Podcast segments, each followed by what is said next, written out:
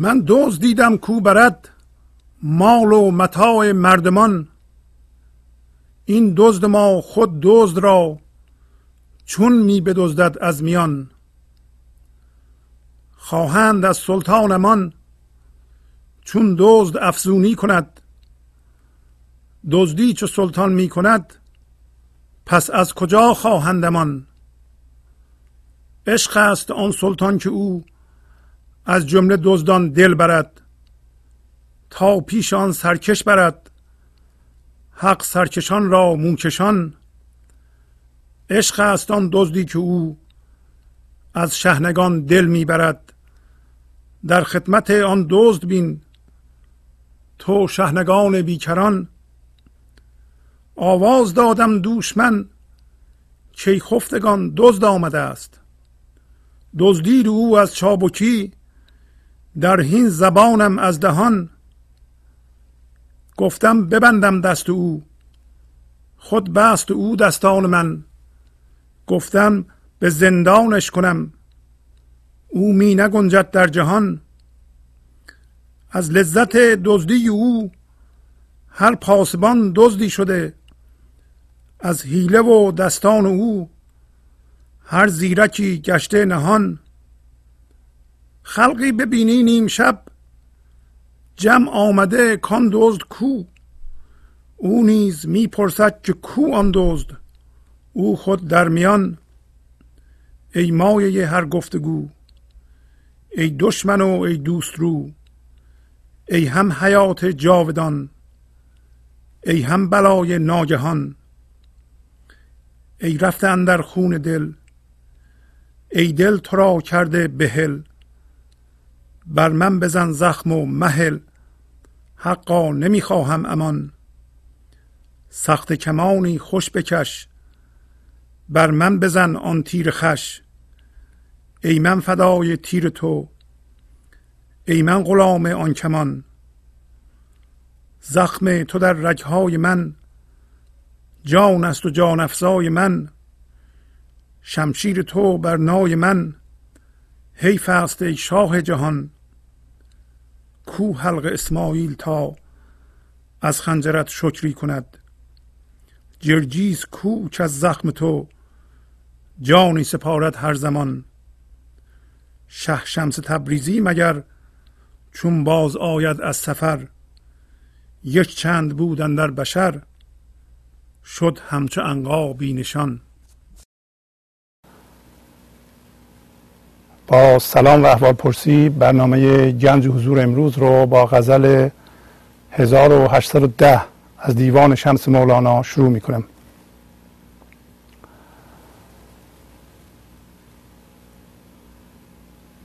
همطور که دیدید مولانا میگه که ما دزدی رو میشناسیم که مال متاع مردمان رو میدزده میبره، ولی یه دزد دیگه وجود داره که خود دزد رو میدزده و راجع به اون دزد اولی و دزد دومی داره صحبت میکنه. و این طرز بیان کمک دیگه است به ما که این درک رو بکنیم که واقعا برای رسیدن به گنج حضور چه چاری داریم ما، چه راهی داریم ما. به نظر میاد که ایراد کار رو مولانا به خوبی میدونه، برای اینکه در سطر آخر میگه که با وجود اینکه من این همه سعی کردم ولی شه شمس تبریزی مگر، یعنی من نتونستم اونطور که باید و شاید اثر بذارم. بنابراین گیر کردن ما رو در ذهن ما مولانا به خوبی میبینه. و الان این سوال پیش میاد که اصلا دزد کیه و چی دزدیده این؟ من دزدیدم کو برد مال و متاع مردمان، این دزد ما خود دزد را چون می بدزدد از میان. میگه من دزدیدم که اجسام رو می دزده، مال و متاع مردمان رو می دزده. ولی این دزدی که الان من دارم راجبش صحبت می کنم،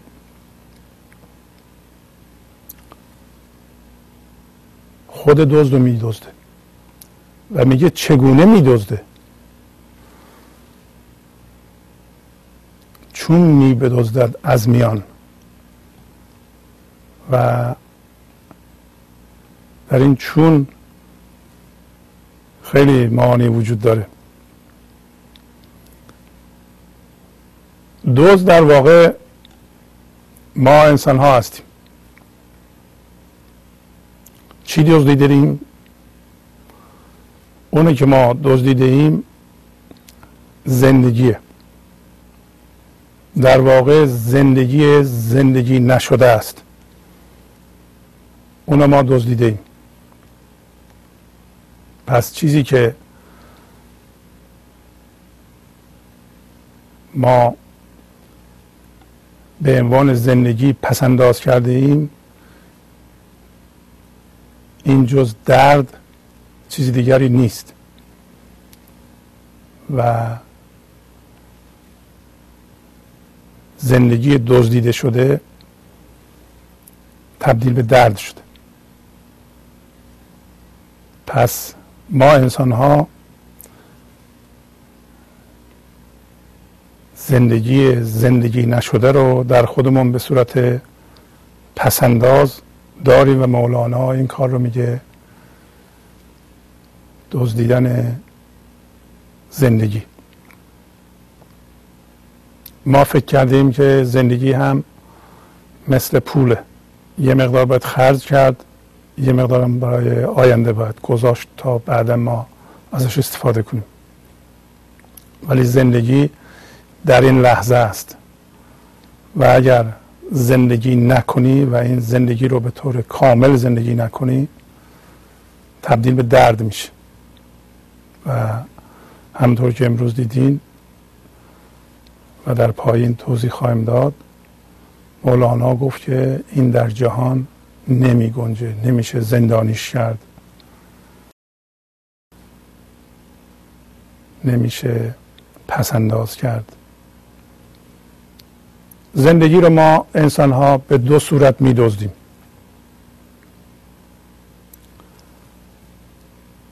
که هر دو صورت به صورت درد در ما ظاهر میشه. برای اینکه زندگی نشده است. زندگی باید این لحظه به طور کامل زندگی بشه و تمام بشه. و اگر برای آینده بمونه تبدیل به درد میشه. یعنی اون دیگه مال ما نیست، باید رها کنیم بره. مثلا شما وقتی به بچه 2 ساله میگین گریه نکن، با خشم میگین و یا الفاظ حتی رکیک‌تر، مثلا خفه شو، و بچه گریه‌اش رو قطع میکنه، ولی اون هیجان رو که داشت به طور کامل تمام نمیکنه. به نظر شما این هیجان چی میشه؟ بچه 2 ساله که اینقدر درک نداره که بگه که پدر مادرم نشستن دارن حرف میزنن، نباید من گریه کنم و حالا که اونا هم خشمگین شدن بهتره که ما هم کوتاه بیاییم. الان یک هیجانی داره با یه مقدار فکر، یه مقدار خواسته که شما سرپوش میذارین روش. این هیجان از بین نمیره، نوسان میکنه و تبدیل به درد میشه. تمام نمیشه این انرژی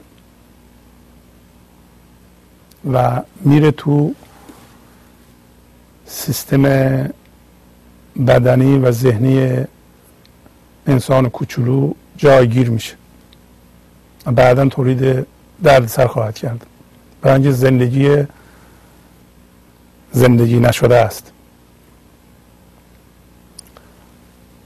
و این انسان یاد میگیره که اگر اینجور موارد پیش اومد باز هم ایجاد درد بکنه، زندگی رو تمام نکنه، به طور کامل در اون لحظه زندگی نکنه. به عبارت دیگه اگر اون بچه اینقدر درک داشت که میبخشید قضیه رو و تمام میکرد، چیزی برای آینده نمیموند، یعنی زندگی رو پسنداز نمیکرد، البته پسنداز به صورت منفی.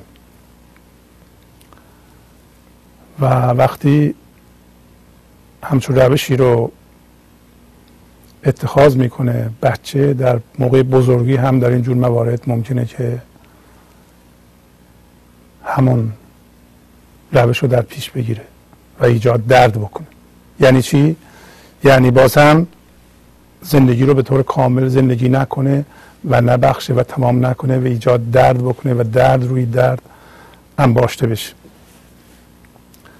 این یه نوع دزدیه، دزدی زندگی است که در واقع بنیان آن ناهوشیار بودنه. بچه اگر اینقدر هوشیار بود که میتونست 2 تا 4 تا بکنه به این کار دست نمیزد. ولی فقط این نیست، ما انرژی زنده زندگی رو میگیریم میبریم در ذهنمون و یه چیزی درست میکنیم به نام من ذهنی،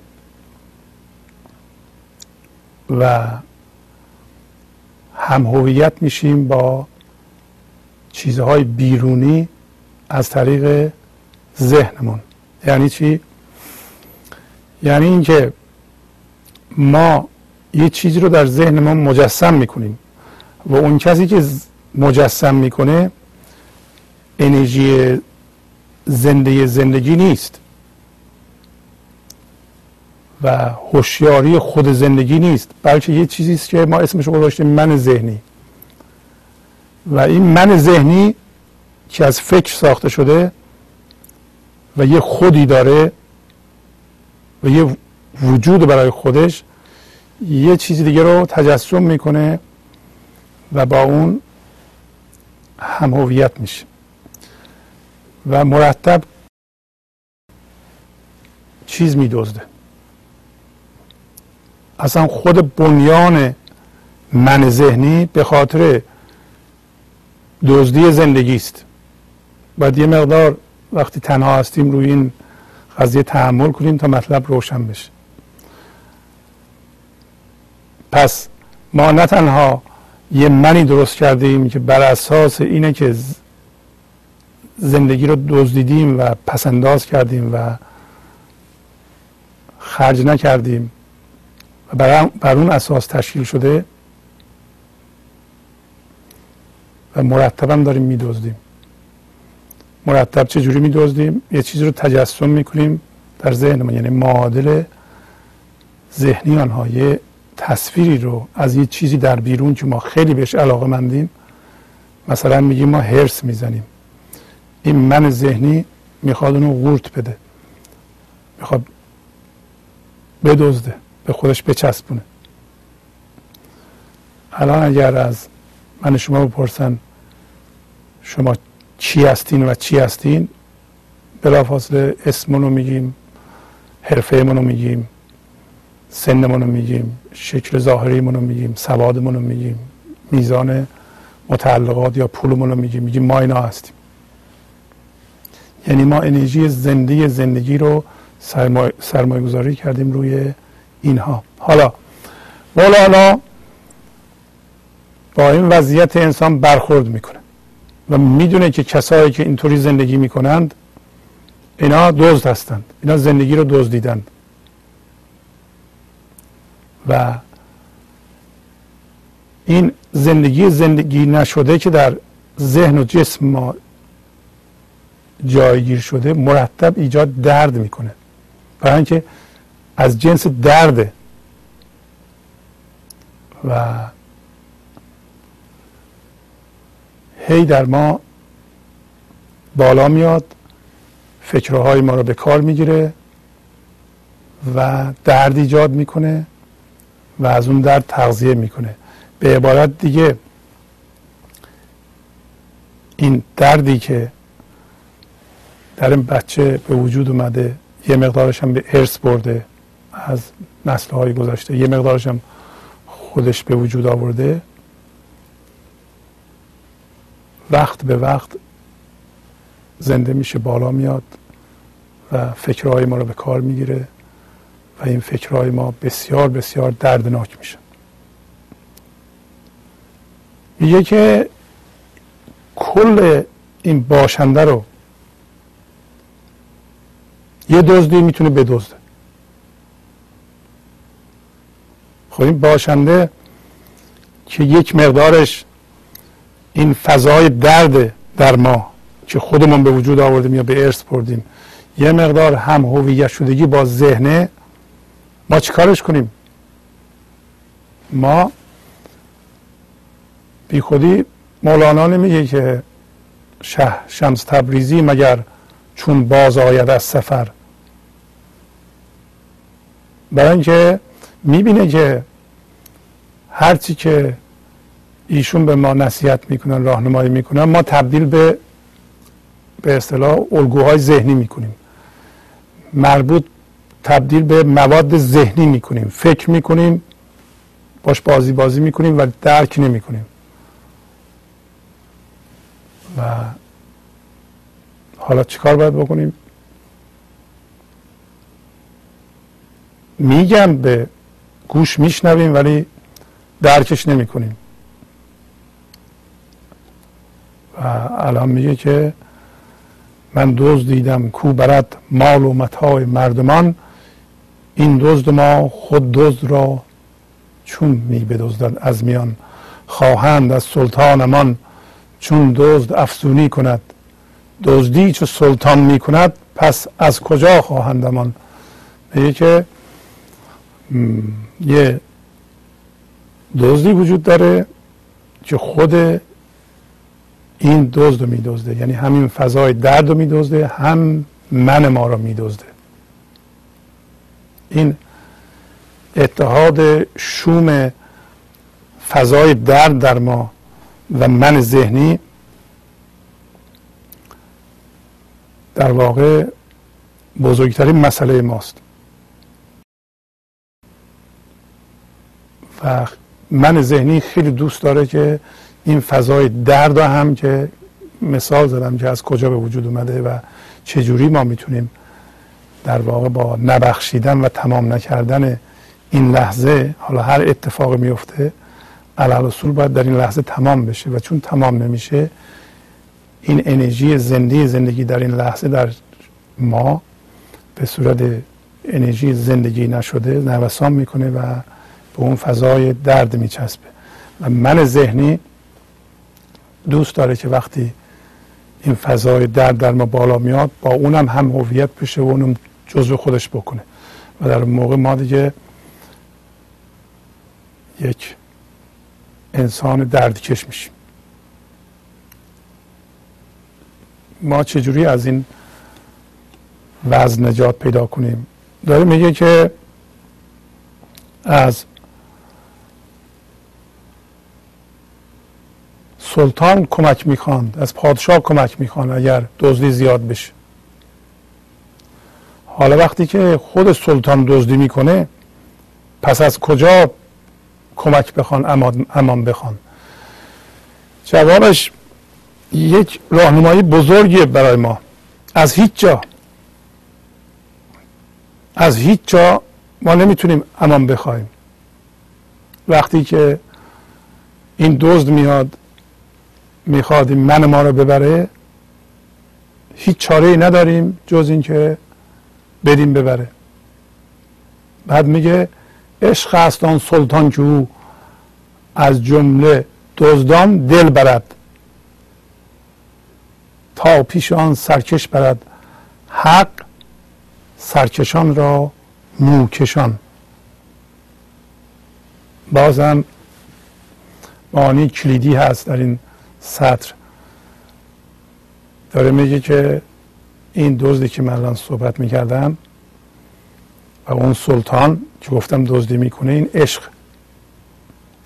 است. آن سلطان که او از جمله دزدان دل برد. پس معلوم شد صحبت دزدی به اصطلاح اشیا نبوده، صحبت دزدی چیزی است که ما انسان ها به عنوان دزد دزدیدیم و دلمون کردیم. اون چیزی که هویت ماست الان، مثلا چه چیزی برای شما مهمه؟ اون چیزی که الان شما رو ناراحت کرده، چیزهای کوچیک و بزرگی که شما رو ناراحت کرده و این چیزهای کوچیک و بزرگ دل شماست.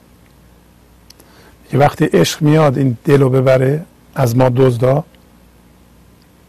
بعد بدیم ببره. اگر ندیم ببره چی میشه؟ موکشان حق ما رو میکشه به سوی عشق. این تقریبا حجت رو تمام میکنه که در واقع عشق هست که ما به سوش حرکت میکنیم، یا ما لازم داریم، یا ما زنده به اون هستیم.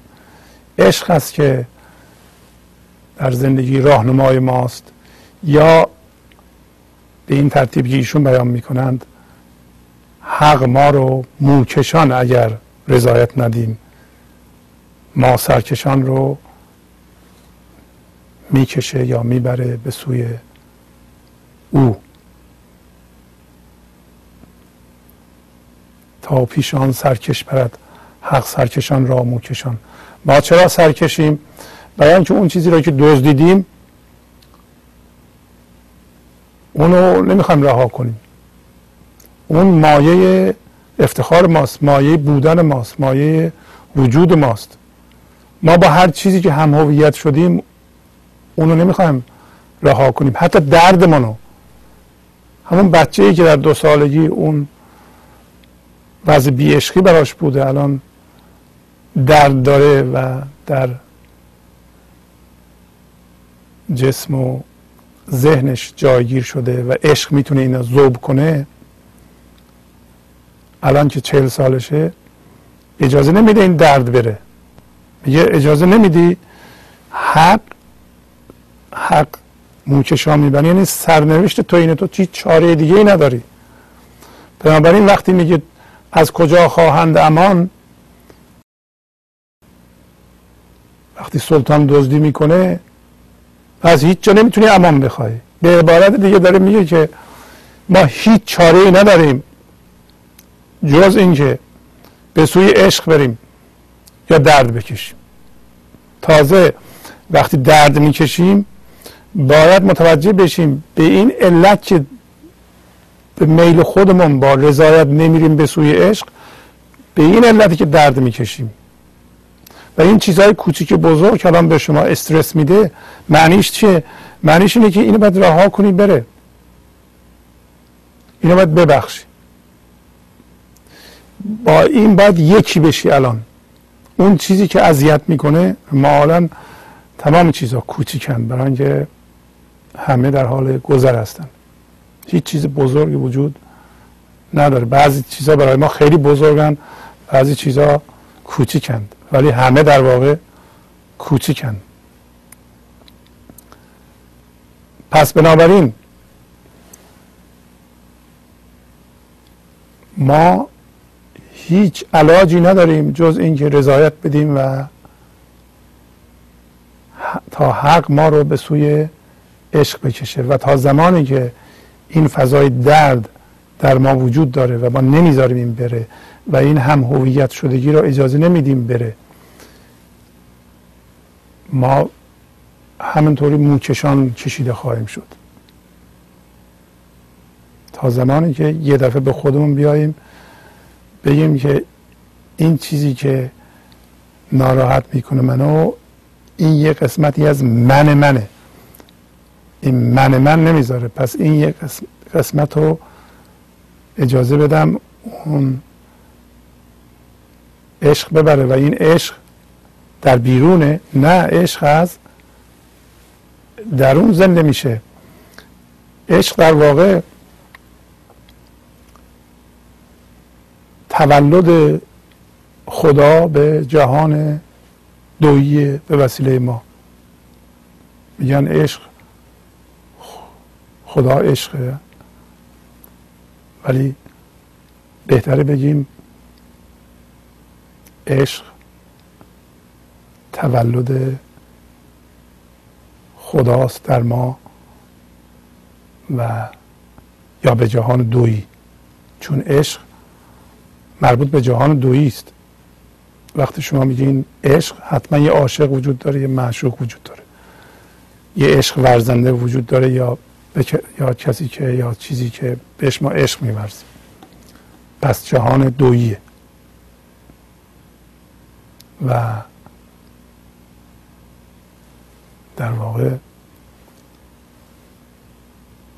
داره میگه حق ما رو میکشونه به سمت عشق تا خودش به وسیله ما متولد بشه به این جهان.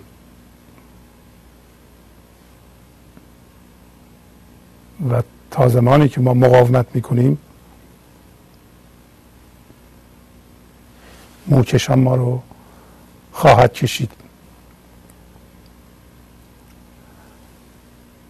و در واقع اون چیزی که ما لازم داریم، گاهی اوقات راجع به بچه ها میپرسن، اون چیزی که بچه لازم داره شناسایی عشقی است. ما خیلی اوقات به جای عشق ورزیدن نقش بازی میکنیم. ما انسان ها یاد گرفتیم نقش های مختلف بازی کنیم، نه به لحاظ منفی، به لحاظ این که میگه من پدرم، یکی میگه من مادرم، یکی میگه من استادم. در جاهای مختلف نقش های مختلف بازی میکنیم. یه جا نقش پدر مادر بازی میکنیم، یه جا میریم بیرون با مغازه‌دار یه جور صحبت میکنیم، اونجا یه نقش بازی میکنیم، بعد میایم خونه یه جور برخورد میکنیم، بعد میریم با بچه‌مون برخورد بکنیم یه جور برخورد میکنیم. ما خودمون در واقع نیستیم، ما نقش بازی میکنیم. و نقش یعنی من. میتونیم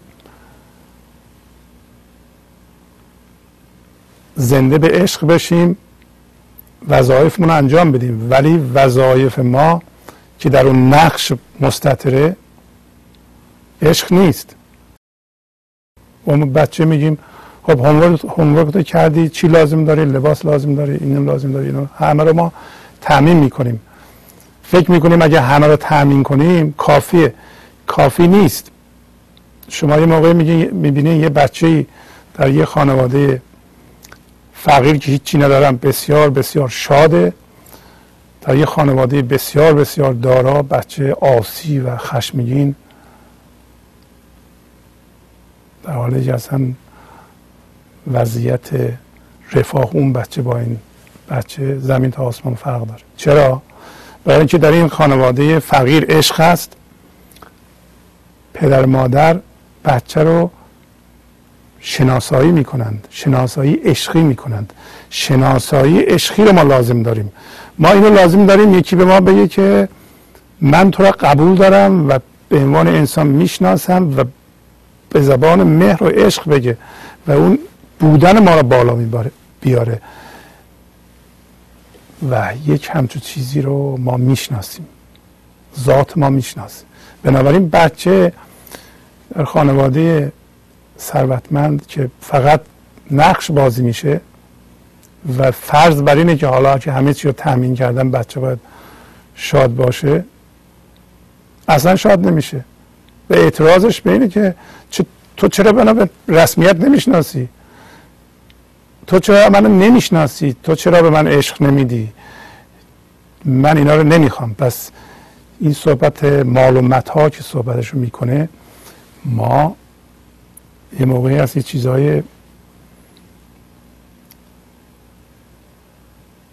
به اصطلاح جامد میتونیم به مردم بدیم، یه موقعی هست که شناسایی عشقی میکنیم.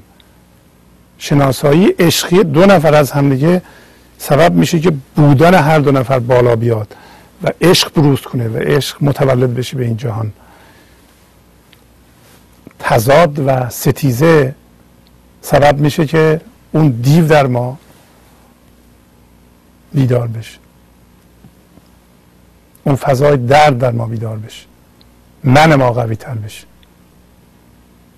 ما خیلی موقع میگیم نقد و تصحیح. نقد و تصحیح یعنی من میخوام تو رو در واقع تحقیر کنم، بگم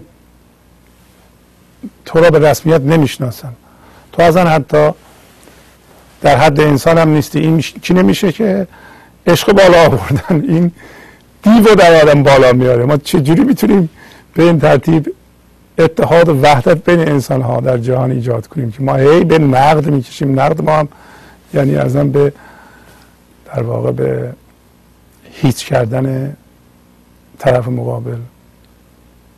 پس نقد نداریم، بلکه جمع کردن انرژی ها داریم، به رسمیت شناختن داریم، شناسایی عشقی داریم در جهان. داره این صحبت ها رو میکنه مولانا. عشق است آن دزدی که او از شحنگان دل میبرد، در خدمت آن دزد بین تو شحنگان بیکران. میگه عشقی که از پاسبانان شحنگان دل میبره و تو شحنگان بیکران. شحنگان بیکران انسان‌های با حضور کامل هستند. میگه تو در خدمت اون دزد بین یا اون سلطان بین یا در خدمت عشق بین شحنگان بیکرانو. شحنگان بیکران در اینجا انسان‌های حضورداری مثل مولاناست که دل ما رو میبره، دل ذهنی ما رو، درد ما رو ذوب میکنه، به ما راهنمایی میکنه که چجوری به عشق روی بیاریم، چجوری اجازه بدیم عشق در ما کار بکنه اگر خوب تحمل کنیم و درک کنیم. ولی یک راهنمایی های دیگه هم میکنه که ما رو از ذهن بیرون میاره که الان بهش میرسیم. آواز دادم دوش من کی خفتگان دزد آمده است، دزدید او از چابکی در هین زبانم از دهان. میگه دیشب من آواز دادم که ای مردم خفته اید، دزد آمده است.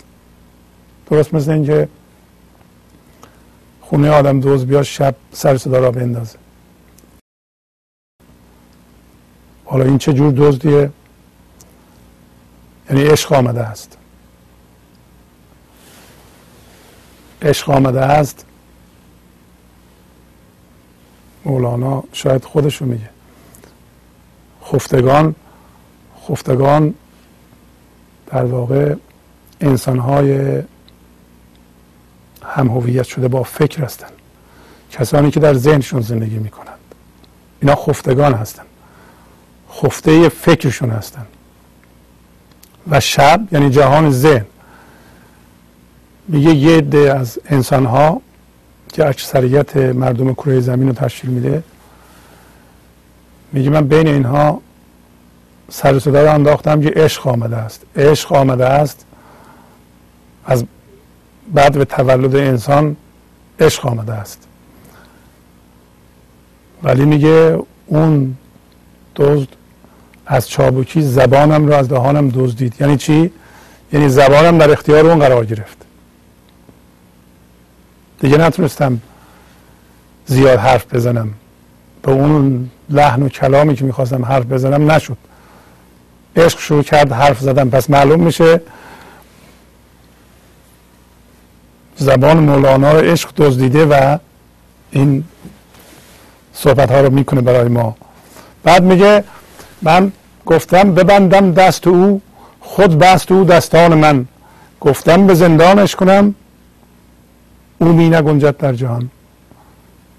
پس میگه من گفتم که حالا که عشق و این سلطان و یا دزد و ما حس کردیم،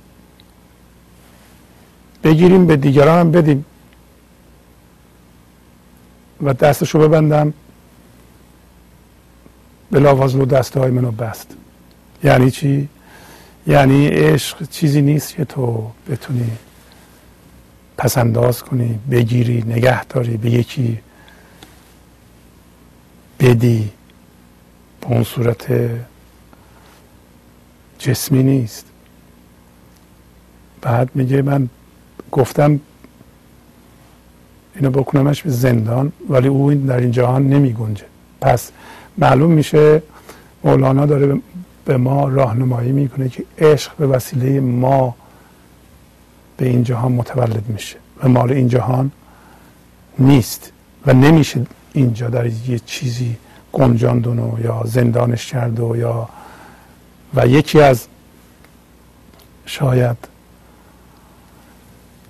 اشارات مولانا اینه که عشق رو نمیشه در کلمات ریخت. این کلمات درسته که به وسیله عشق نوشته شده ولی خودشون عشق نیستن، بلکه عشق رو در ما زنده میکنند. به قول بودیست‌ها انگشتی که به ماه اشاره میکنه ماه نیست. پس میگه گفتم بریزم تو این کلمات هستن عشق رو، نشد. اینکه در این جهان میگه نمی گنجه و فقط در ما میتونه زنده بشه و ما میتونیم ازش بهره مند بشیم. درست مثل دوایی که این بدن ما میسازه و وقتی هم میسازه خودش میتونه ازش استفاده کنه. اگه کرد نکرد دیگه نمیشه مثلا به وسیله سرنگ چیزی کشید بیرون و داد به یکی دیگه. عشق هم یه همچون چیزیه. داره میگه از لذت دزدی او هر پاسبان دزدی شده، از حیله و دستان او هر زیرکی گشته نهان. میگه از بس این دزدی که عشق ما یاد داده لذت بخشه. چرا لذت بخشه؟ برای اینکه هر قسمتی از من ما را که آب میکنه تبدیل به زندگی میشه. اون زندگی های زندگی نشده در ما که ما پسنداز کردیم و فکر میکنیم چیز خوبیه، حتی چیزهای معمولی مثل همین کینه ورزی ها، رنجش ها، که مثلا من از یکی رنجیدم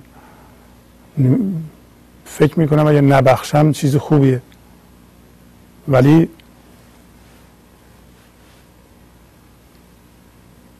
وقتی عشق این رنجش رو میدزده یعنی چی؟ یعنی شما این رنجش رو رها میکنین و به جاش عشق رو میذارین. این رنجش در واقع این انرژی ذخیره شده در اونجا آزاد میشه و تبدیل به زندگی میشه در شما و زندگی رو زیاد میکنه. پس این لذت بخشه. از لذت دزدی او هر پاسبان دزدی شده. پس اونجا هم گفت شحنگان بیکران و تمام انسانهای حضوردار از جمله مولانا لذت میبره از اینکه هی دلهای ما رو میدزده، هی سبب میشه که ما آزاد بشیم، هی روز به روز آزاد بشیم و هر دفعه که ما آزاد میشیم هم اون خوشحال میشه هم ما زندگی دار میشیم. پس ولی میگه از حیله و دستان او هر زیرکی گشته نهان. هر زیرکی که به حضور رسیده درست در هیبت انسانهای معمولی پنهان شده. میگه تو نمیتونی تشخیص بدی که کی حضور کامل داره کی نداره و اونم مثل انسان معمولی میخواد بگه که حضور کامل عشق در انسانه و از نظر ظاهر در واقع انسان ها یه جورن، یکی در عشق، یکی عشق داره یکی عشق نداره، ولی اونی که عشق داره اون هم در واقع در هیبت انسان پنهان شده. اونجا هم گفت که شمس تبریزی یک چند در هیبت بشر بود، یک چند بودن در بشر شد همچه عنقابی نشان. ما چه کاری نتونستیم بکنیم، انشالله شمس تبریزی از سفر بیاد و اون کاری بکنه و او یه چند در بشر بود ولی الان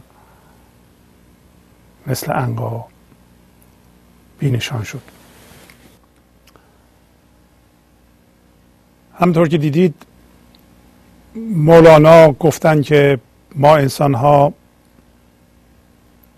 در واقع زندگی رو دزدیده ایم و فکر کرده ایم که این کار خوبی بوده، ولی این زندگی نشده، تبدیل به درد شده در ما. فقط عشقه که میتونه این دردها رو در ما ذوب کنه. و از اینجا به بعد مولانا میبینیم که چقدر داره به ما توصیه میکنه که راضی باشیم اگر متوجه شدیم یه چیزی رو دزدیدیم، پس بدیم اینو. و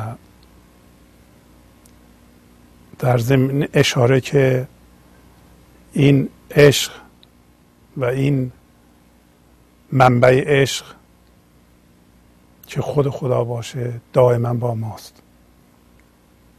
میگه خلقی ببینی نیم شب جمع آمده کان دزد کو، او نیز میپرسد که کو آن دزد، او خود در میان. پس انسانها رو میبینی که در واقع در شب، یعنی در جهان ذهن، همه در جستجوی دزد هستند. به عبارت دیگه به وسیله ذهنشون خدا را جستجو میکنند. و اونم میگه که قاطی اونا شده، میگه که دزد کو، دزد کو. و در واقع میخواد بگه که اونه که میگه دزد کو. به عبارت دیگه ما انسان ها انرژی زندگی رو تبدیل به جستجو در ذهن کردیم، ولی همیشه این زنده بودن زندگی با ماست. اگر ما الان انتخاب کنیم که اونی که دزدیدیم راحت پس بدیم، دیگه ما قالب هایی نخواهیم داشت که زندگی رو هی تون بدزدیم. هنوز ما داریم میدزدیم، زندگی رو ما زندگی نمی کنیم بلکه میدزدیم. پس الان میگه ای مایه هر گفتگو، ای دشمن و ای دوست رو، ای هم حیات جاودان، ای هم بلای ناگهان. پس میگه که تو مایه هر گفتگو هستی. هر گفتگویی که صورت میگیره، هر فکری که ایجاد میشه، در واقع تو هستی. یعنی به عبارتی همه چیز مایه‌اش خداست. حالا به این صورت بگیم که اگر ما دزدی هامون رو پس بدیم، ما قابلیت اینو پیدا میکنیم که از طریق ما عشق به این جهان بیاد و ما عشق رو حس کنیم. ولی گفت که نمیشه دیگه، اگه حس کردی نمیشه اینو به قالب بذاری، برای اینکه همین که قالب بذاری میره دیگه. و ولی تو هم حیات جاودان هستی. اگر ما به عشق زنده بشیم و در همون فضا زندگی رو ادامه بدیم، ما گاهی اوقات مزهش رو میچشیم، مزه حضور رو گاهی میچشیم ما، ولی به طور دائم در اونجا نمیتونیم بمونیم. اگر ما به طور دائم در اونجا موندیم که اسمش از حیات جاودان و یا بلای ناگهان، بلای ناگهان برای من ذهنی میتونه یک دفعه من ذهنی رو آب بکنه. و از حالا به بعد مولانا داره رضایت خودش رو به پس دادن اون چیزهایی که برداشته یا ما برداشتیم داره بیان میکنه. یعنی هر وضعیت نامطلوب میتونه به اندازه وضعیت مطلوب برای ما مفید باشه. اون چیزی که اذیت میکنه ما رو، نباید ما ازش فرار بکنیم، ما باید هوشیار بشیم و بهش نگاه بکنیم و اون هیجان رو حس کنیم به طور مستقیم تا در میریم. ما در واقع اون دزدی ما هم هست، ما در واقع از دزدی هامون دفاع میکنیم، چرا پس بدم؟ ما داریم توجیه میکنیم چرا ناراحتم و حق با منه و باید ناراحت باشم، و از دیگران هم تایید میخوایم، چرا نمیخوایم پس بدیم. اگر هوشیار بودیم اونی که ما رو ناراحت کرده اون قسمت من ماست، درست همون باید بره. تو میتونی حاضر باشی و نور و حضور رو تو بهش بندازی و این هیجان رو به طور مستقیم حس کنی و نگاه بکنی و اون قسمت رو ذوب کنی. گاهی اوقات درد داره، یه ذره میتونی درد بکشی، اشکالی نداره، ولی اون قسمت ذوب میشه. و اگر زندگی های آزاد شد زیاد شد، این دیگه مقدار حرکت خودش رو، شتاب خودش رو میگیره و میریم جلو. از اینجا به بعد میگه که تو رفتی در خون من، یعنی میخوای خون دل منو بریزی و دل من تو رو حلال کرده و تو زخمتو به من بزن و منو اینطوری نگذار و حقا که من امان نمیخوام. پس میبینیم که چقدر داره راهنمایی میکنه ما رو، که ما اگه گوش بدیم، ای رفتن در خون دل، ای دل تو را کرده بهل، بر من بزن زخم و مهل، حقا نمیخواهم امان، سخت کمانی خوش بکش، بر من بزن آن تیر خش، ای من فدای تیر تو، ای من غلام آن کمان. دیگه اون زخم تو به اون قسمت های دزدیده شده من بزن، بذار اونا چی بشه؟ آب بشه، زخم بخوره، ذوب کن منو. و هر زخمی که میگه در رکه های من میزنی، این جام میشه و جان منو زیاد میکنه. پس ما اگر در وضعیت های نامطلوب گیر کرده ایم، نباید دادمون بر بیاد و از خودمون دفاع کنیم، از وضعیت ها دفاع بکنیم. ما باید هوشیار بشیم به این که کدوم قسمت ما داره مقاومت میکنه راجع به این وضعیت، و حاضر باشیم و نگاه کنیم و بذاریم زخم بخوره به اون. و وقتی این گاهی اوقات عکس العمل نشون ندادن و نگاه کردن درد داره، ولی اون قسمت تو رو که میخواد واکنش نشون بده ذوب میکنی، برای اینکه تو بهش نگاه میکنی، بهش میگی که تو همون چیزی هست که من دزدیدم، میخوام رها کنم بری، میخوام پس بدم. هر زندگی که شما این لحظه میکنید، زندگی میکنید، بقیه رو باید پس بدید. به زبان مذهبی این مال خداست، باید پس بدی بره. یعنی این لحظه فقط تو میتونی زنده باشی، این لحظه و زندگی تو به طور کامل بکنی، و اگر موند دیگه باید پس بدی بره. رنجش های ما و کینه های ما از اون زمره است، باید رها کنیم بره. بعد مثال میزنه، میگه کو حلق اسماعیل تا از خنجرت شکری کند، جرجیس کو که از زخم تو جانی سپارد هر زمان. پس معلوم میشه حلق اسماعیل، میدونین که اسماعیل پسر ابراهیمه که دستور اومده از طرف خدا که پسرش رو ابراهیم قربانی کنه، و اینجا داره نشون میده که چقدر اسماعیل راضیه به این کار. یعنی چی؟ یعنی اون قسمت وجود ما باید رها بشه، یا ما بنده ها رو ببریم، به اصطلاح ما آزاد بشیم. چقدر اون راضیه که از ما جدا بشه بره، ولی ما اونو گرفتیم و باش هم هویت شدیم و نمیخوایم بذاریم بره. میگه کو، تو چرا متوجه نمیشی به این قضیه که اسماعیل واقعا راضی بود که حالا در اون به اصطلاح نمایش یه قدری هم افراطیه، ولی سمبولیکه. وقتی شما بدترین بند که هم هویت شدگی با فرزند و کنترل و نه عشق، اتفاقا عشق بعدا به وجود میاد که به صورت همون قربانی یا گوسفند به وجود میاد که گوسفند سمبل بیگناهی و لطافت و عشق. یعنی تا ما نذاشتیم اون بنده پاره بشه، تا ما متصل به دزدی هامون هستیم، هنوز از اون گوسفند خبری نیست. و بعد میگه جرجیس کو؟ جرجیس میدونیم پیغمبر بنی اسرائیل بود و با قومش رفت پیش یک کسی به نام، به نظرم دازیانه، و اون دازیانه یک بتی داشت به نام آفالون که بهش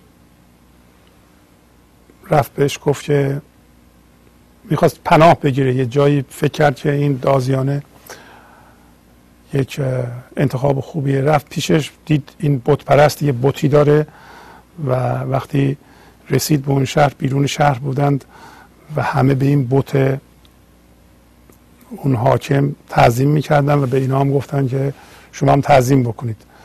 و جرجیس گفت من نمی کنم و من فکر کرد که بهتره که این حاکم رو به راه راست هدایت کنه و به خدا دعوت کنه، از بت پرستی آزادش کنه. بس بنابراین رفت به حاکم گفت که من تو را به خدا یکتا دعوت میکنم و از این حرفا. اون گفت که این حرفا من سرم نمیشه، به این بت باید تعظیم کنی. گفت نه و اینا، دوباره شروع کرد به حرفهای خودش. گفت حالا که اینطور شد، یا باید دلیل بیاری واقعا، یا اینقدر مجازاتت میکنم که بمیری. به هر حال اونم نتونست دلیل بیاره و جرجیس رو بستن به یه چوبی که به زمین فرو کرده بودن و اینقدر زدن که گوشته هاش ریخت، ولی هرچی میمرد دوباره زنده میشد، هرچی گوشته هاش میریخت دوباره زنده میشد. و این تمثیل مولانا گرفته که شاید مثل جرجیس میگه ما وقتی میمیریم دوباره زنده میشیم، وقتی اضافی های ما میریزه دوباره زنده میشیم. من دلم میخواد در اینجا یک قصه ای رو شاید در عرض یه رو به بعدی براتون بخونم که از مثنوی است، دفتر ششم، از سطر 28-16 به بعد، و نشون میده که چجوری ما انسان ها دزد شدیم. وقتی دزدی میکردیم به اصطلاح شاه یا خدا داشت تماشا میکرد. و این حکایت شب دزدان و سلطان محموده و میخونم، فارسی بسیار ساده ای داره. شب چو شه محمود برمیگشت فرد، با گروهی قوم دزدان باز خورد. پس بگفتندش کی ای بوالوفا، گفت شه من هم یکیم از شما. سلطان محمود با لباس مبدل شبا میگشت تنها. یه شب که گشت میزد با یه گروه دزد برخورد و دزدا ازش پرسیدن که ای با وفا تو چی هستی؟ گفت منم مثل شما دزدم. آن یکی گفت ای گروه مکر کیش، تا بگوید هر یکی فرهنگ خیش. یکی از دزدا گفت که ای گروه مکر کیش. همونطور که میبینین در طول قصه دزدا وقتی همدیگه را صدا میکنند واقعا با الفاظی صدا میکنن که لایق خودشونه. وقتی به شاه میرسند با یه اصطلاح خاصی که به اصطلاح مولانا میاره، برن که در اونجا هم گفت ای بوالوفا، ای با وفا به شاه گفتند. و این داره میگه که ای گروه مکر کیش. مکر کیش یعنی دین شما مکره، به اون گروه دزدان که به اصطلاح با ذهنشون هم هویتند. هر کسی میگه هنر خودش رو بگه، ببینیم این گروه هر کدوم چه هنری داره. تا بگوید با حریفان در سمر، کوچه دارد در جبلت از هنر. میگه در سمر یا نور ماه هر کسی بگه به صورت قصه که در فطرت خودش چه هنری داره. این گروهی که اینجا جمع شدند در اصطلاحات هم توجه کنین که سمر یعنی قصه در زیر نور ماه، ماه غیر از خورشیده، ماه بازم سمبل روشنایی ذهنه، بنابراین اینا دارن ارتباط ذهنی با هم دارند، با من ذهنیشون داره با هم صحبت میکنه غیر از شاه. شاه سمبل خداست در اینجا. آن یکی گفت ای فرو، آن یکی گفت ای گروه فنفروش، هست خاصیت مرا اندر دو گوش، که بدانم سگ چه میگوید به بانگ، قوم گفتندش ز دیناری دو دانگ. پس یکی از اون دزدا گفت که ای گروه فنفروش، گروه فنفروش همین دزدا بودن که میگه فنتون و هنرتون رو دارین میفروشین، با یا با هنرتون هم هویت شدین، و میگه ای گروه فنفروش خاصیت من در دو گوشمه و من اگر سگ او او کنه من میفهمم چی میگه. و بقیه گفتن که این زیاد هنر مهمی نیست، از یه دینار دو دانگشو داری. آن دیگر گفته گروه زرپرست، جمله خاصیت مرا چشم اندر است، هر که را شب بینم اندر قیروان، روز بشناسم من او را بیگمان. پس یکی دیگه گفت که دوباره ببینید که به گروه چی میگه، میگه گروه زرپرست.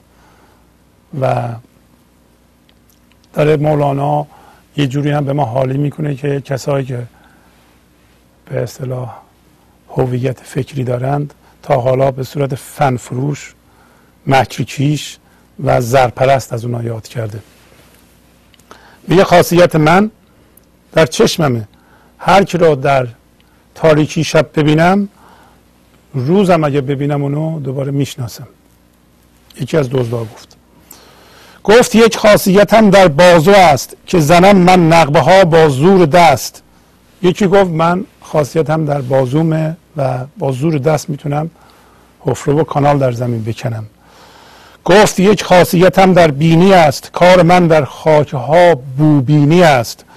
سر ناسو معادن داد دست، که رسولان را پی چه گفته است. پس داره میگه که من یکی دیگه گفت که من خاصیتم در قوه شاممه، به اصطلاح بویاییمه، و کار من اینه که خاک‌ها رو بو بکنم. و این که میگه به من الان اینو درک کردم که چرا حضرت رسول گفته است که مردم همچون معادن هستند، برای اینکه من از طریق بو این مطلب رو متوجه میشم. من ز خاک تن بدانم کندران، چند نقد است و چه دارد او ز کان.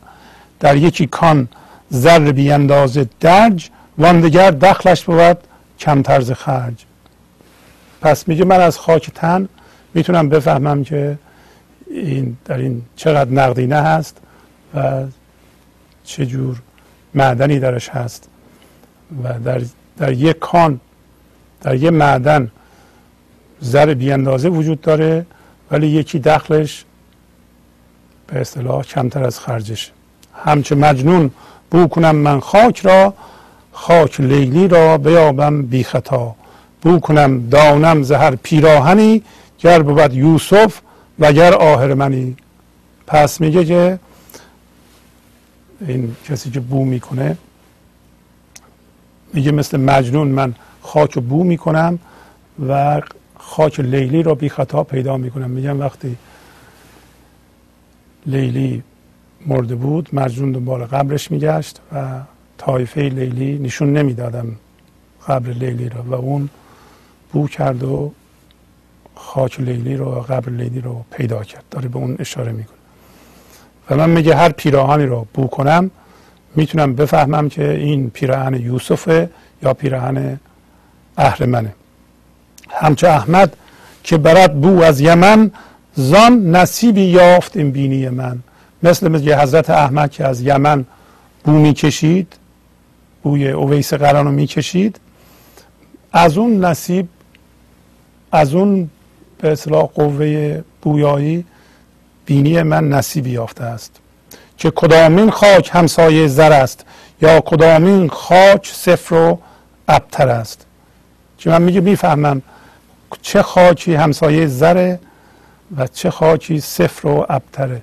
همه این خاصیت هایی که مولانا میگه ممکنه در یه انسان باشه، ممکنه در انسان های مختلف باشه، هیچ فرق نمیکنه، ولی این خاصیت ها، این استعداد ها همه سبب شده که میبینین که اینا میخوان برن یه چیزی بدزدن و اون چیزی هم که میخوان بدزدن باز هم زندگی. الان یه ذره پیش بریم خواهیم فهمید.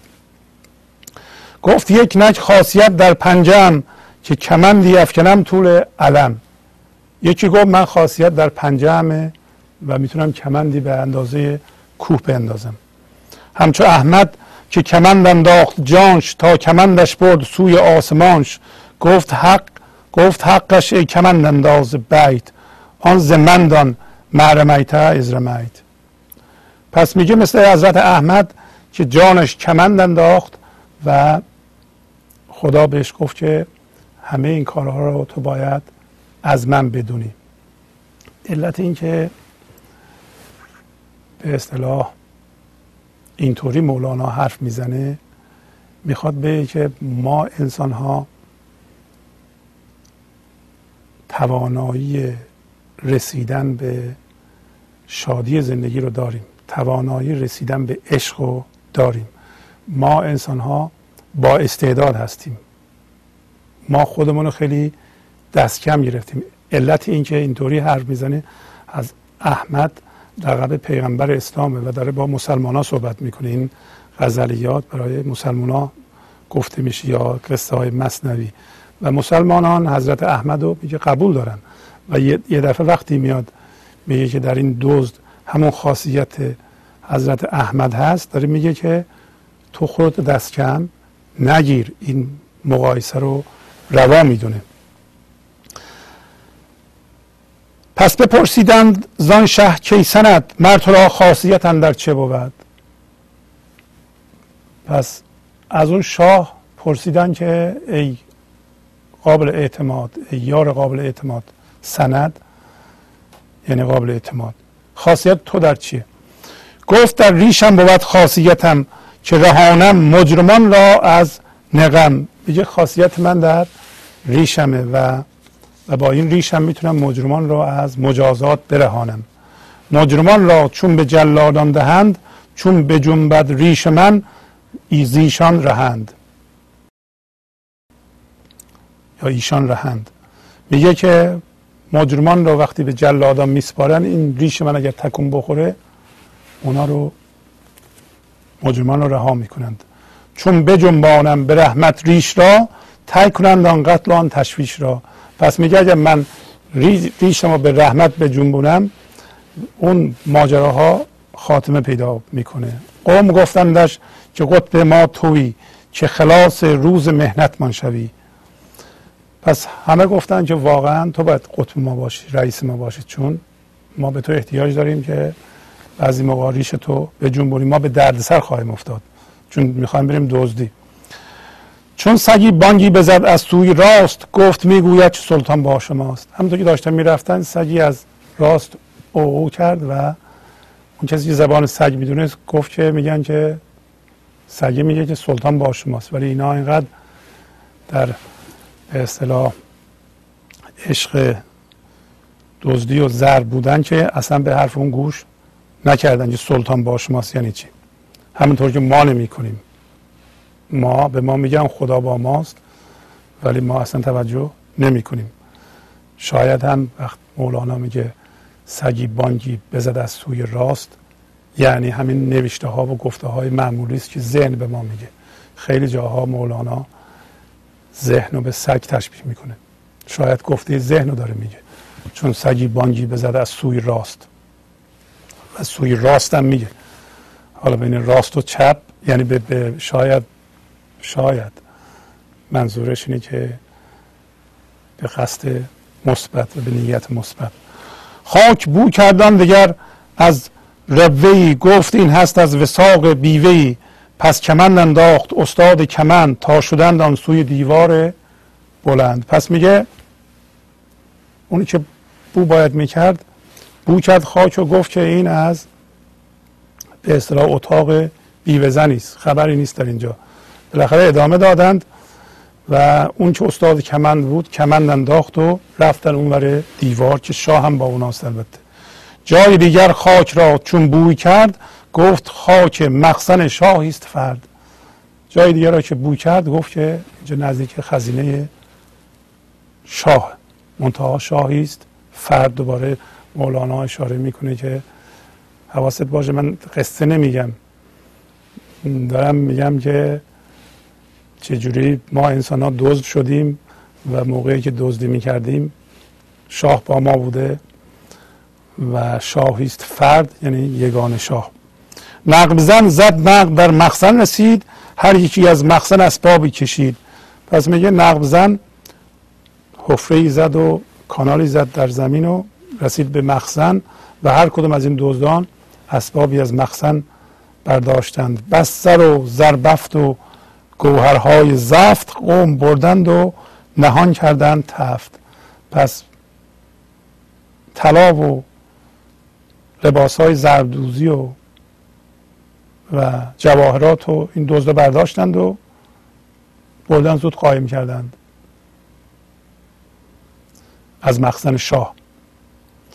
شه معین دید منزلگاهشون، هلیه و نام و پناه و راهشون. میگه شاه سلطان محمود قشنگ دید که قیافه های اینا چجوریه و نامشون چیه و کجا خونهشونه و راهشون چیه، اینا رو کاملا به طور مشخص فهمید. خیش را دزدید از ایشان بازگشت، روز در دیوان بگفت آن سرگذشت. خودش رو میگه از دزدا دزدید و برگشت به قصرش. پس روز بعد میگه در دیوان حکومتی ماجرا را به افرادش گفت. پس روان گشتند سرهنگان مست، تا که دزدان را گرفتند و ببست. پس میگه سرهنگان مست روان شدند و دزدا رو دستاش بستند و آوردن خدمت شاه. دست بسته سوی دیوان آمدند و از نهیب جان خود لرزان شدند. دست بسته میگه سوی خدمت شاه آمدن و از ترس جانشون میلرزیدند. چون که استادند پیش تخت شاه، یار شبشان بود آن شاه چو ماه. وقتی جلوی تخت شاه وایستادند آن شاه چو ماه همون یار شبشون بود. آنکه چشمش شب به هر کنداختی، روز دیدی بیشکش بشناختی. شاه را بر تخت دید و گفت این، بود با ما دو شبگرد و قرین. اون کسی که شب در تاریکی حق را میدید و روز اونو میشناخت، گفت که این کسی جون بالا نشسته دیشب با ما بود. عارف شه بود چشمش، آنکه چندین خواست معذرت میخوام. شاه را بر تخت دید و گفت این، بود با ما دو شبگرد و قرین. آنکه چندین خاصیت در ریش اوست، این گرفته ما هم از تفتیش اوست. پس میگه اونی که این همه خاصیت در ریش اونه، این گرفتاری ما هم از به اصطلاح تفتیش همونه. عارف شه بود چشمش، لاجرم برگشاد از معرفت لب با حشم. میگه شاه را شناخته بود، بنابراین با بقیه که نمیشناختن با حشم شروع کرد به از معرفت صحبت کردن. گفت وهو معکم این شاه بود، فعل ما میدید و سرمان میشنود. بعد میگه که این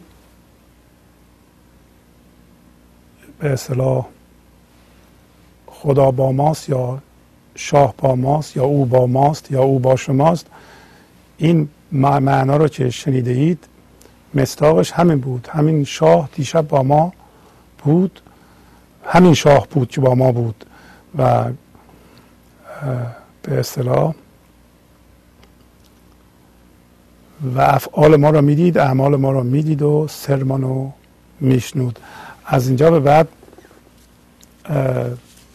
به هر حال وقت ما کمه، فقط اون قسمت آخرش رو بخونم که اون کسی که شاه را دیده بود شناخته بود داره از شاه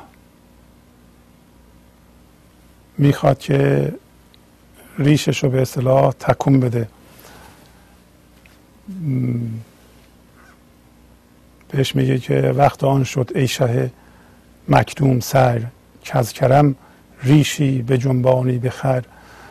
و مولانا نتایجی از این قصه میگیره و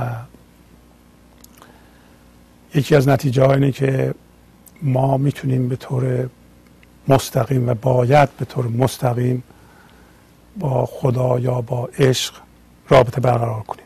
در واقع اصلا مایی در کار نیست، همش اونه و او همیشه با ماست. و اینکه ما به اصطلاح به درد و گرفتاری دوچار شده ایم، وضعیت همین دزدان رو داریم که در مقابل شاه وایستادند. پس ما اگر درد میکشیم از ترس همون چیزهایی که دزدیدیم داریم درد میکشیم. و به ما گفت که چجوری ما زندگی رو دزدیدیم، دیدی که اونان دنبال زر بودن، زر سمبل زندگی است. پس ما از خزانه شاه، در خزانه شاه، شاه جهان که خدا باشه، زندگی هست. ما زندگی رو دزدیدیم، باید زندگی رو زندگی بکنیم، نمیتونیم نگه داریم. اون دزدا هم هرچی که دزدیده بودن گرفتن و بالاخره داره میگه که وقت آن شد ای شه مکدوم سیر کز کرم ریشی به جنبانی به خیر. و وقت اونه که ای شاهی که به طور پنهان سیر میکنی، از روی کرم یه ریشی برای ما به جنبانی تا ما رها بشیم. جنبانیدن ریش او در واقع زاییده شدن عشق در ماست. و اونجا هم گفت که اگر ما به میل خودمون این کار رو نکنیم، موکشان ما رو حق میبره به سوی عشق. پس بالاخره نتیجه میگیریم که اگر وضعیت‌های ناگوار برای ما وجود داره، معنیش اینه که اون وضعیت‌های ناگوار میتونه برای ما به اندازه وضعیت‌های گوارا مفید باشه. داره به ما نشون میده اون وضعیت‌ها که کدوم قسمت خودمون رو باید رها کنیم و اجازه بدیم که عشق ذوب کنه. با تشکر از شما که به این برنامه توجه فرمودید و با تشکر از همکاران اتاق فرمان و در ضمن با آرزوی شادی و شادکامی برای شما در سال جدید و صلح و آرامش بیشتر برای جهان در سال جدید، شما را تا هفته بعد به خدا میسپارم. خدا نگهدار.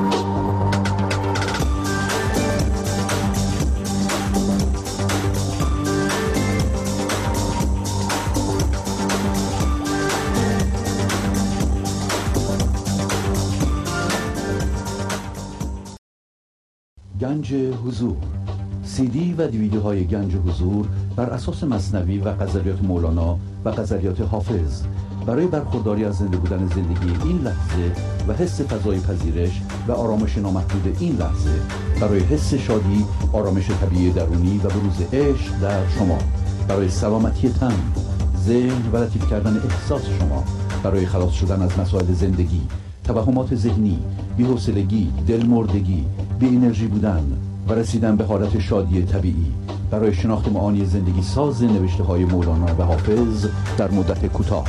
برای سفارش در آمریکا با تلفن 818 970 3345 تماس بگیرید.